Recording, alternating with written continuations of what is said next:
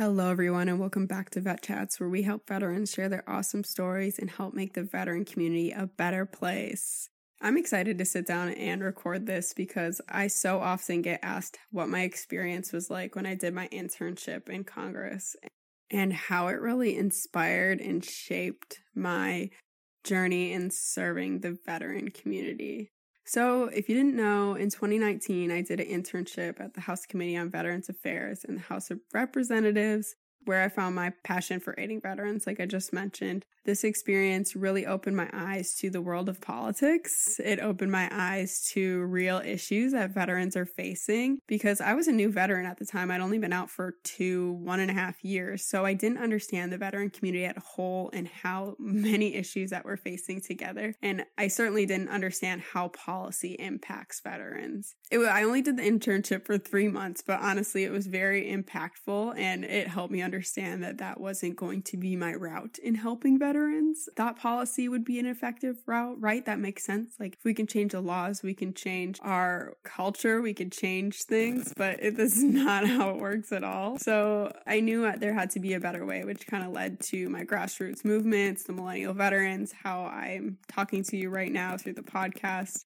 So I want to make clear I'm not discrediting legislation as impactful. I absolutely recognize its value to our community, but I just couldn't see myself working there and especially after being exposed to how veterans are weaponized in politics for gain i saw how easy politicians shaped veterans issues to fit their narratives and it was incredibly difficult to sit through hearings in which the VA wouldn't even show up. They didn't care enough or think it was important to even show up to a hearing that was about them. It was even more disheartening to then see parties fight over who would receive credit for a bill that helped veterans that basically said the same thing, but the Democrats wanted it or the Republicans, they wanted their name on it because it would look good for them and for their constituents. So I felt like the goal of helping veterans was quickly clouded by the glamour of politics. And the experience really showed that and kind of jaded me from politics for a while. That's that's my degree. My degree's in public policy and that's what I wanted to get into. But, you know, it, it didn't work out like that. So the experience, it wasn't totally in vain. I gained so much from what I did in Congress personally. And I'd like to share some of that because I kind of wrote it all nice and neat. And I think it, it'd be cool to share. As an intern, you know, I didn't have much power. I didn't get to do too much. And my job was mostly to answer the phones, but that gave me so much insight into the minds of veterans. So, answering the phones, I'm answering to a lot of disgruntled veterans and constituents from all over the country. And let's face it, if you have an issue, Congress isn't the first place you call. It's it's usually the last. So these are people that have had issues for years and they were just so fed up and so they ended up calling and just asking for help.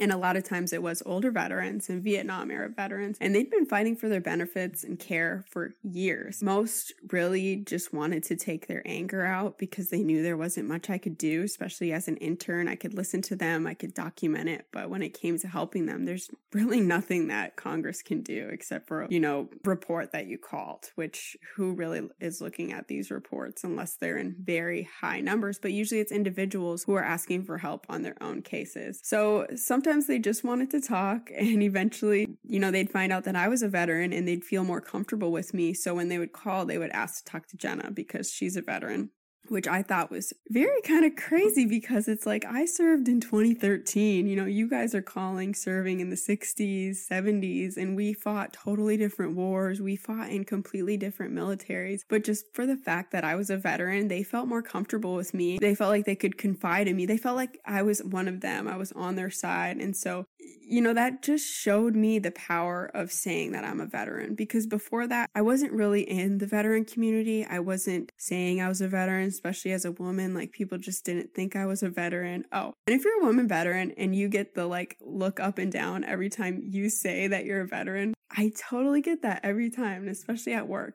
Anyhow, these older veterans that would call, they just felt like a camaraderie with me and they felt that because I had signed my name and my life on that dotted line just like they did, that's all that mattered to them. They felt more comfortable with me than someone else in the office. So like I said, I found a lot of power in that and just instantly connecting with someone who I had no nothing else in common with besides that we are veterans. And I really carry that with me today. It led me to create this podcast where I've connected with tons of different incredible people in our community and connecting in the Facebook group all the time. I love hearing from veterans and just finding those key things that we all have in common and and also I love hearing about the differences that we have because they're just so beautiful and unique. Another huge lesson that I learned while doing my internship was from these veterans that would call and their delayed care. And we watched an act passed. It was called the Blue Water Navy Veterans, and it was Navy vets who had been exposed to Agent Orange that had blown off the coast and they were on ships, but yet they were still exposed and they were still having defects, you know,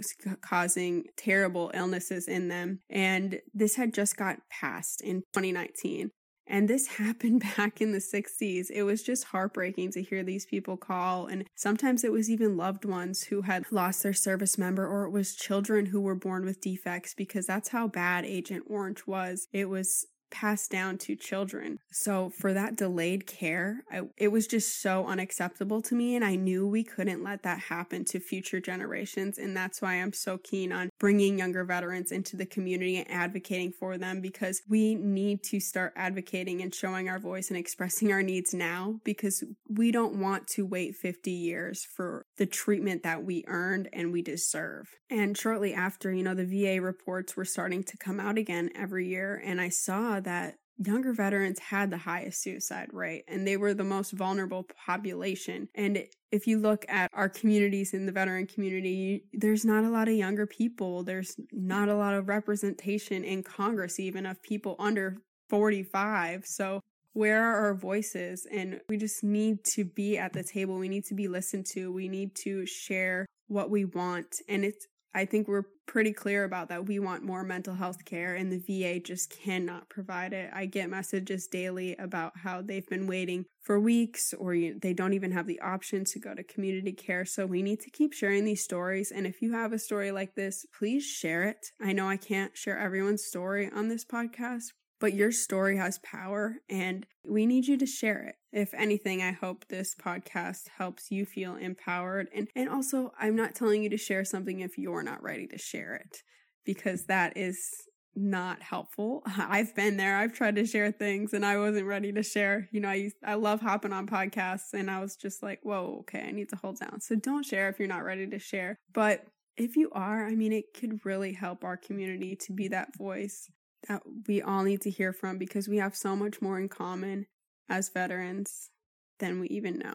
So, in case you're ever wondering how I got wrapped up in the Millennial Veteran and creating the Millennial Veterans, here's kind of my origin story. I only served four years, and I hate to even say only because a lot of people my age did one or two terms, and that doesn't mean we're less veteran you know, show we still need to show up and support the veteran community and be a voice that deserves to be heard. Thank you so much for listening. I hope you have an awesome week and we will chat again soon.